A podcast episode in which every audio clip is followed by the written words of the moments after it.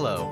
Welcome to a small talk with Declan Greenwald. It's been a little while since I was here because I had some oral surgery and I couldn't really talk that well, but I'm back.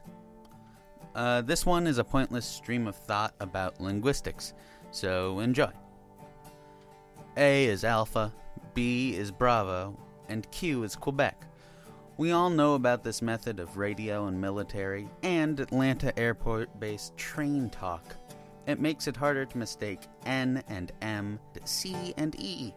This idea is known as acrophony, an alphabet wherein each letter's name is a word starting with that letter. The word acrophony and many other words like it, i.e., telephone and phonetics, are named after the Phoenicians. The Phoenicians were an ancient seafaring civilization on the western coast of the Fertile Crescent.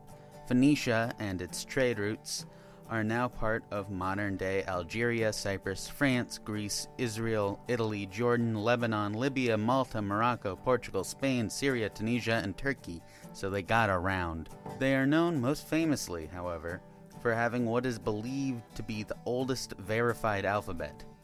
And bringing it around full circle leads to the fact that it is an acrophonic alphabet. If much of modern day language is based on this system, why did we say it is broke, let's fix it, and end up where each letter is just the name of that letter? Did we really abandon acrophony though? I don't think so. We teach with acrophony. In elementary school and preschool, the alphabet was plastered on the wall with each character and a word that started with that letter apple, boy, camera, etc.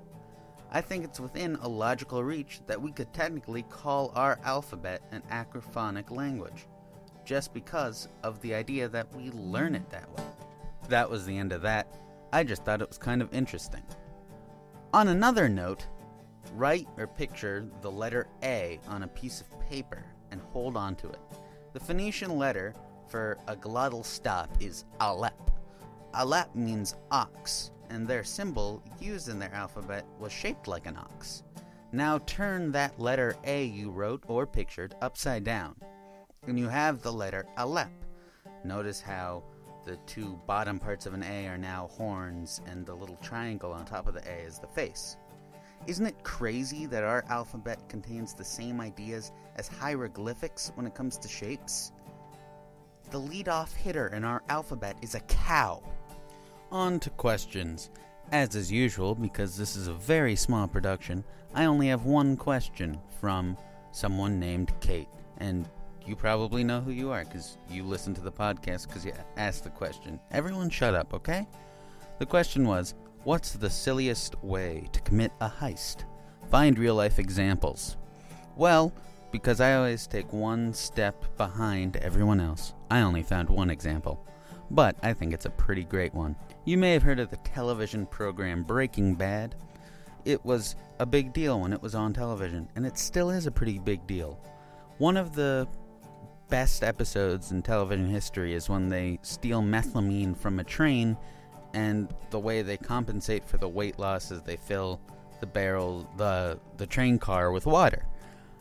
That basically happened in real life, but the thing is, it happened with maple syrup.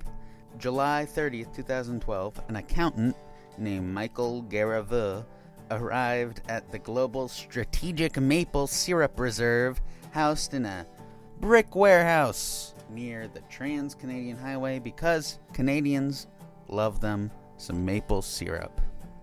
He was going over to one of the barrels of maple syrup for some reason, I don't really know what it was, and then he bumped up against it, almost fell, but he realized it was really light to be maple syrup, and it wasn't maple syrup. It was water. Some some people stole or 6 million pounds of syrup. Gone. Worth 18 million dollars. 18 million dollars of maple syrup. Gone. If there's a sillier heist, I want to hear it. Cause I don't know, man. Steal something else. Steal methylamine to make your meth. It's just, it's crazy. That's about all I can say about that. Sorry it got so emotional. It's just a pretty crazy story, in my humble and great opinion, which is the best opinion around. Okay, goodbye. You leave. This is a short episode, but whatever. Sorry I'm clicking with my uh, keyboard right now. Bye, uh, see you later. Alligator and a wild crocodile. I guess that's kind of like a thing I do now when I end these, so uh, goodbye.